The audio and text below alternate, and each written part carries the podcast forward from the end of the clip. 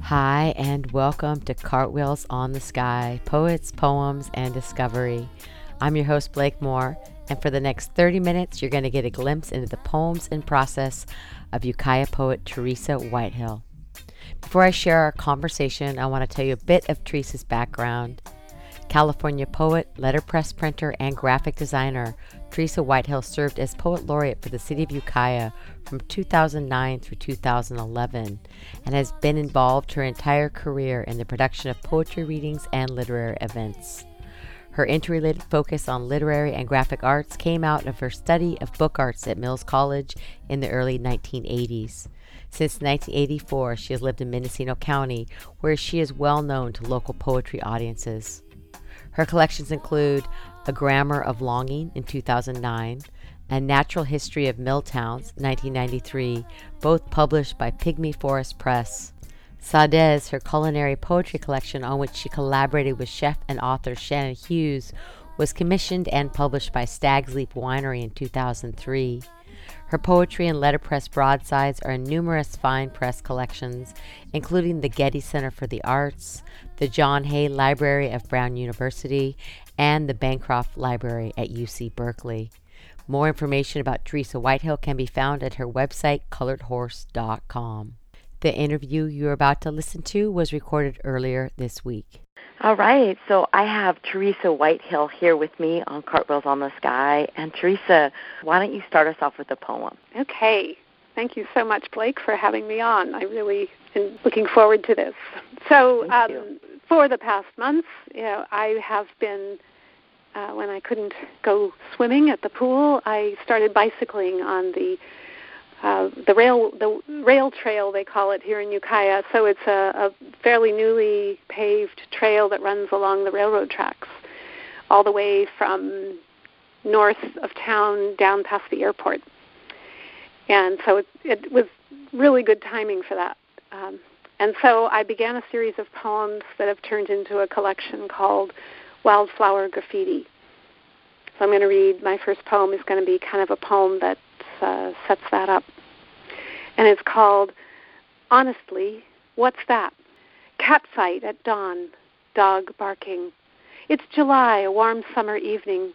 This night, someone strolled down the railway path singing, Santa Claus is coming to town. I wheel my bicycle out onto the tracks and pedal after him. A bit of graffiti that persists in the roadway is one that took me a while to parse. Beyond always have respect is a bit done in similar lettering and color with small decorative ornaments on either side of the word loyalty. Then beneath that, in a different, less artful lettering and a different color, are the words honestly. What's that? The vowels have been eliminated and the what's ends with a Z in that shorthand developed by the vernacular of the text message. Honestly, what's that?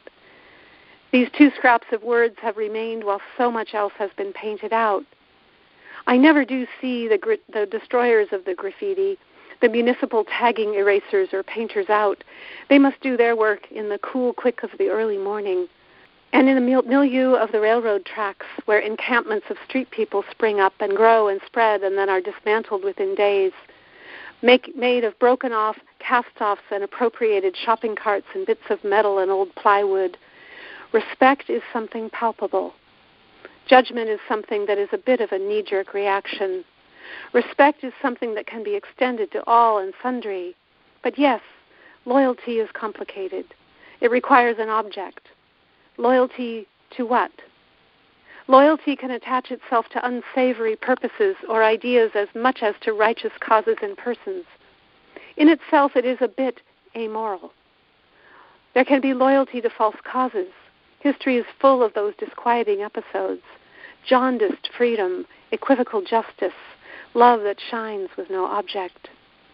It is dawn, nearly the end of July. The days are long. It is the end of the wildflowers. and the approach of the season of thistles and hardy, drought-stricken, bleached afternoons. Turn of season, such a right moment when that recognition is made, and I feel like we're there right now. We had a gentle rain last night, so it feels like September. It's moist, there's a smell in the air, and it's so Mm-hmm. lovely. And I remember what it felt like when we went from spring to summer. So Yeah. thank you. Yeah. Yeah. Did someone really sing Santa Claus is coming to town? Yes. So my bed, my bedroom is right up at the back of the building, and it's right up against the railroad tracks. And it was, you know, a, a night in July, and we often hear people going down the railroad tracks carrying their boombox, so the music gets louder and louder and then fades away. And here was this, there was this guy coming along, singing away. It was really funny. Just cracking up. So why don't you talk a little bit about yourself and how you got into poetry? Also what you do with it now. So I've written journals and been been writing since I was about eight years old, um, and I had a really fortunate childhood. I had a, a friend who was very close to my age, and we spent like every weekend and all summer together. And we used to collaborate on a lot of stuff. We used to publish a neighborhood newspaper and and do a lot of story writing together. And we wrote plays and produced them and all of that you know, this is all before we're the age of 13. Then in high school and college, I got more into learning about, you know, other poetry. I got introduced to E. E. Cummings, and um, which I remember having a huge impact on me in high school. Um, after my first year of college, in which I was studying to be a forest ranger, um, I was I was pretty good in science and math, and that was what I thought my calling was. I ended up taking a, a semester off and traveling to Europe. And something happened to me there. I um, visited Granada, which is Lorca's hometown, Federico Garcia Lorca, and learning about his life and his death and who he was and also beginning to get a sense of the regard with, that, that exists for poetry and poets in, in Spain and eventually in my travels in Portugal and Greece. I saw that same thing where you know I would tell people would find that I was a poet and I would find that they really listened to me in a completely different way that was very intense and it was an experience that I did not have in my home state of California. I really got a sense of, you know, people were listening to me for something important and there was a lot of respect conveyed and responsibility actually I, I suddenly got a grasp of the responsibility of the poet and something something that just really is not in focus um, Right. where I grew up. And so those that time in Europe, I came back from there and I realized I was not going to be a forest ranger, although I love I still love natural sciences and study. I I read a lot of nonfiction. I'm currently reading this lovely book called um, Heaven's Breath: The Natural History of the Wind Mm. by Lyall Watson. It's it's just fantastic. Wow. And so a lot of a lot of science and biology make its way into my into my work. But that was sort of a big turning point for me. And then when I came back, I sort of pursued that in various ways, Uh-huh. and eventually um, started learning printing technologies, uh, typesetting, and letterpress printing as a way to publish p- poetry. And then I got further into the craft and of bookmaking and papermaking and binding and all that kind of stuff. So I've ended up with this real dual focus of craft and sort of history of bookmaking and poetry. It's been a pretty fun ride. Well, that's it. And you do bookmaking for other people too, right? Correct. Yeah. Mhm. I design and produce book covers and I do, you know, all the typesetting. I do entire book projects. Um, as well as help people with copy editing and you know it, I do oral histories with people. I interview and edit that way. So I've always continued to produce my own poetry on my. I have a Vandercook cylinder press here at the studio in Ukiah, and um, my husband Paulo and I uh, often produce pieces here with and beautiful broadsides. I mean, Mhm. everything is so artful and gorgeous that you do. yeah. So the nice thing about what you do is there's still very much a market for it. I'm sure that you saw as with this whole blossoming of the very inexpensive ability to print things, it probably impacted your business, but I would imagine that it's come back around the other way because of the fine quality of what you do. Yeah, I you know I think the the access the access to and availability of less expensive publishing has been really great. So what it does is it leaves you know leaves room for you know my type of work when someone wants something really special.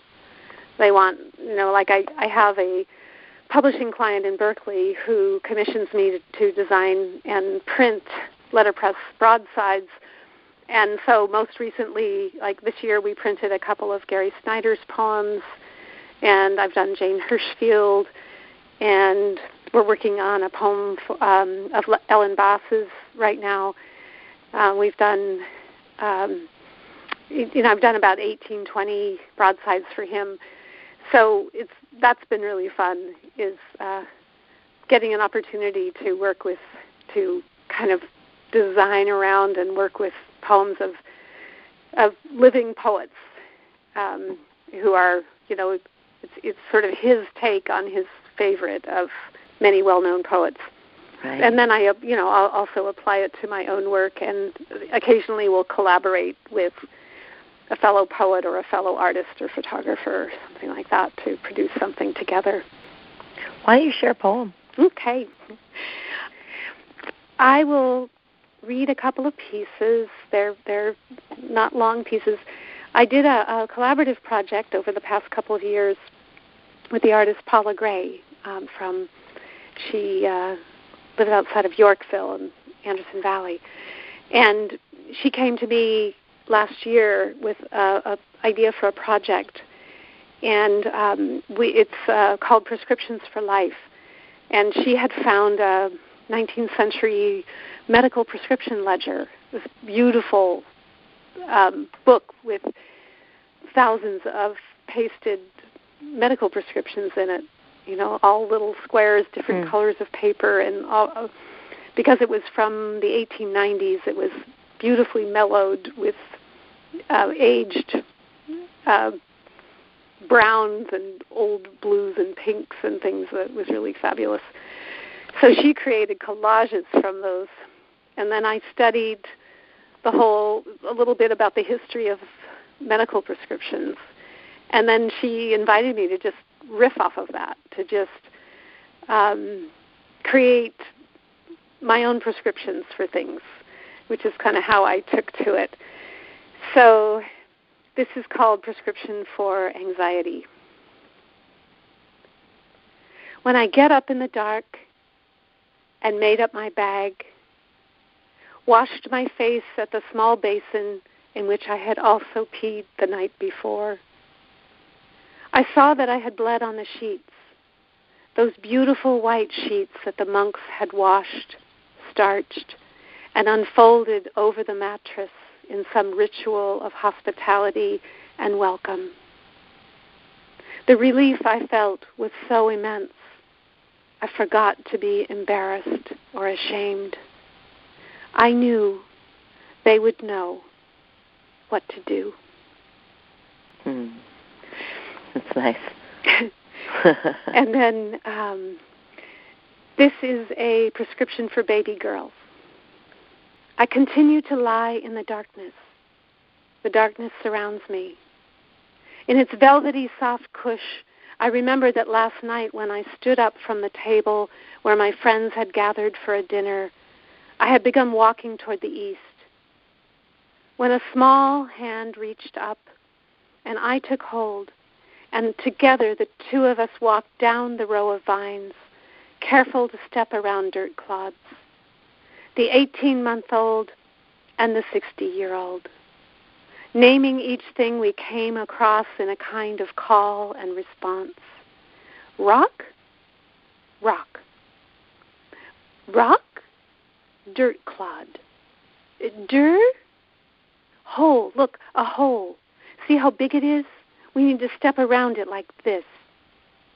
Behind me in the golden light at the end of the afternoon, laughter, bright spirits at a table under the tree, pizza boxes, evidence of the human puzzle. I continue to lie in the darkness with this small but sufficient scarf to cover my wounds. My belly throbs with its usual sensations, as if a sun or an orb of great darkness were inside of me, pushing to get out. This has always been with me. For perhaps the first time, I realize that this will be with me for the rest of my life.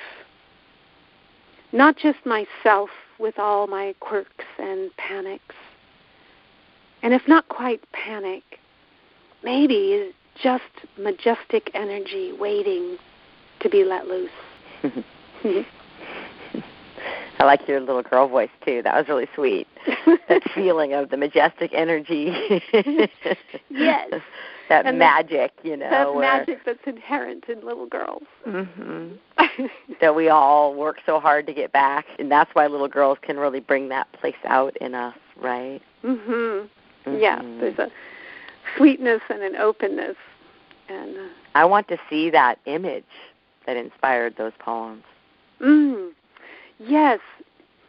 Yes. Well, and some of this, some of these were images. Some of it was fun doing this project with Paula because we would really um, bounce off of each other quite a bit. And Uh-huh. I would go visit her in her studio, and we would sit at her kitchen table and just talk for hours about Mm. everything Mm. um, about the project and then about all the segues, the tangents. We just followed every every little bit, and um, so sometimes I would send her a piece of writing and it would inspire the title for one of her collages, or sometimes she would. She gave me a list of of titles at one point, and that inspired a whole series of poems. And then I went to her studio one day and just hung out with her collages. It was just me and the collages. And I just spent hours there just existing with them, which is one of my favorite ways of studying things. Right, just getting the inspiration. Mhm. Yeah, that willingness to enter into that co-creation with all things is so profound, and I think as poets we get to do that for fun. Yes. Yes, I remember. So I remember the day that I was at Paula's studio, and she came in after a few hours because she was just checking me, like, to see if I was okay, because I was just being very quiet in there. And I had taken a, a lot of her uh, um, collages. They were collaged over board, um, and which were sort of, you know, they had a thickness to them, so I could actually stand them up, and they would they would stand. And I had stood them all up and she said, "Oh my God!" you know, she came in and instead of lying flat on the tables, all her collages were like stood up all over. And I said, "No, yeah, I needed to activate them." And I found found that when they stood them up, they they activated. and she said she left them like that in the in the studio after I left for a few days because Right. they were they were different. They- Yeah.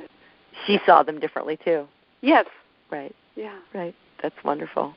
Um, I'm just curious, has COVID impacted your poetry? Have you found yourself shifting differently with changes we've all experienced in our lives as a result of COVID?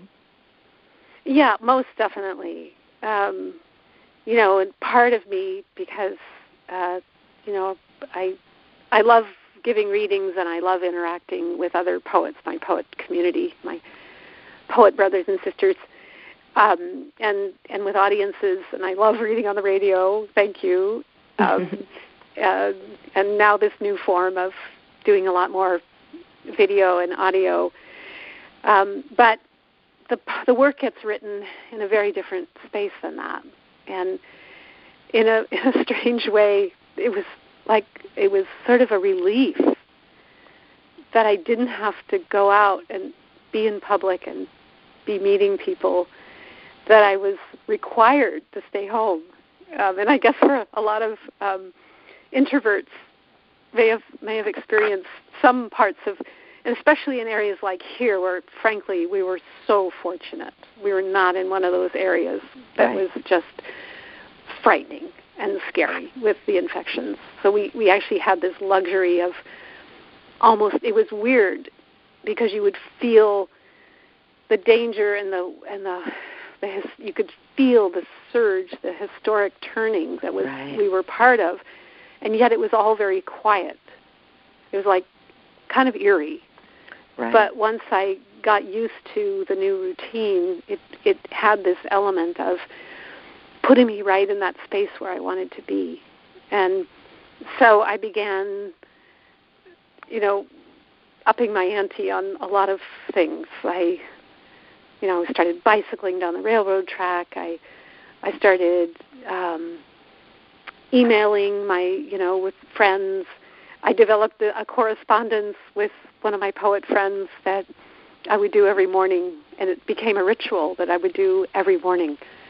That uh, we would exchange emails and send each other poems and stories and things like that. And um, so I just sort of poured myself into those kinds of things. And then um, I have I manage a business with two employees, so I was also needing to safeguard their safe, you know, their health and safety, and Mm.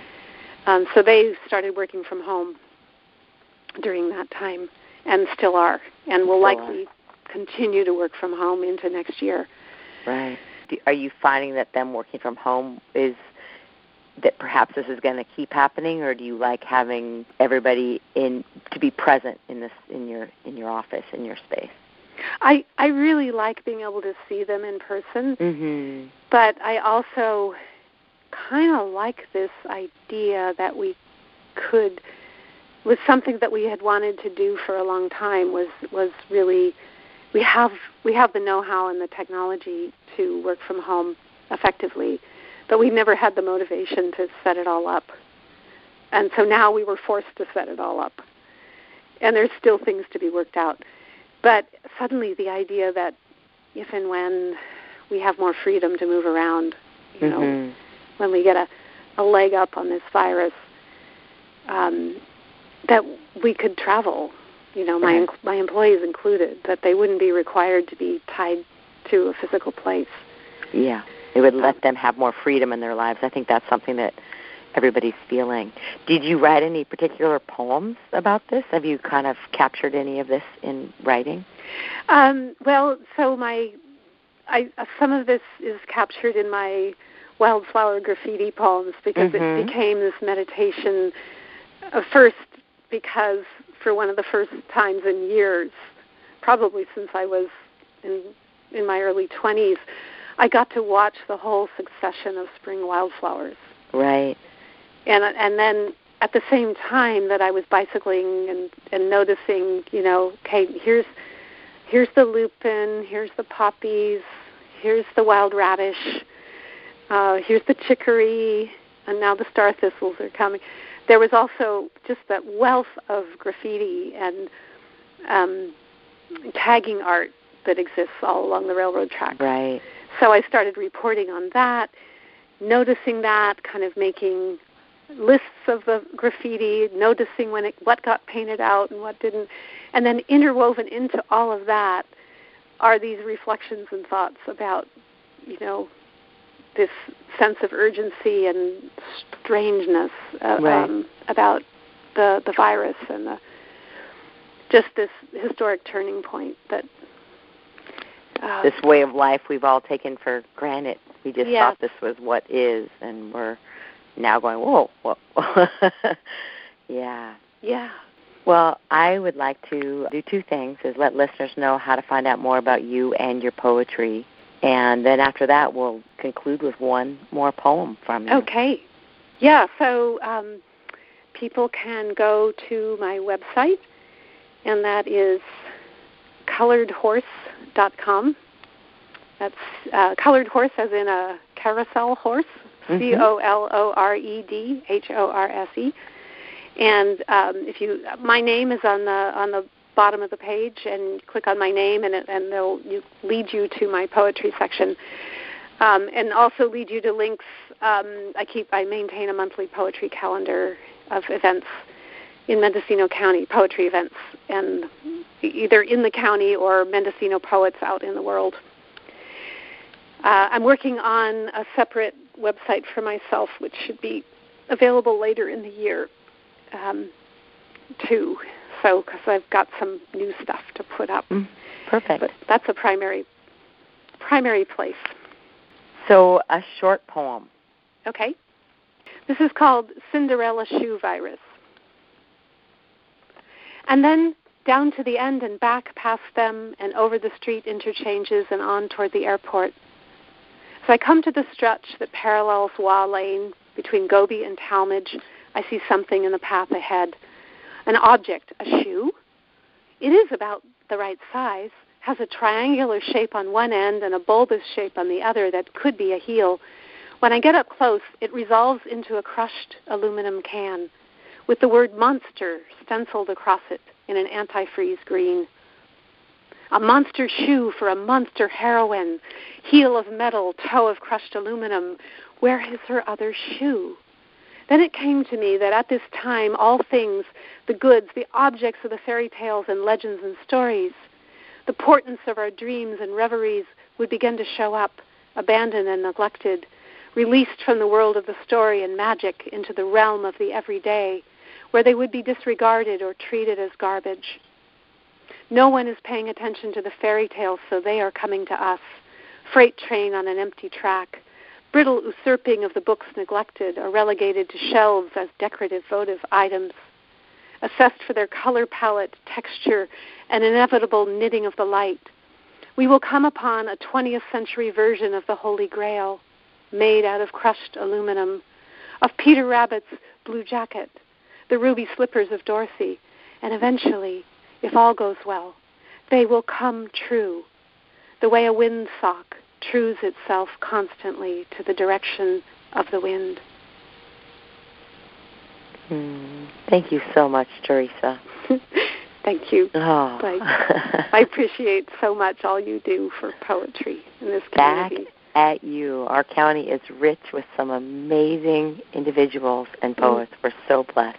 I know. It is so true. It's a time for all of us to stay close and keep speaking to each other. And that concludes Cartwheels on the Sky featuring Ukiah poet Teresa Whitehill. Thanks so much for tuning in this evening on KGUA Gualala. Stay tuned for more amazing programming. And you have a wonderful evening and definitely share the love. Yeah.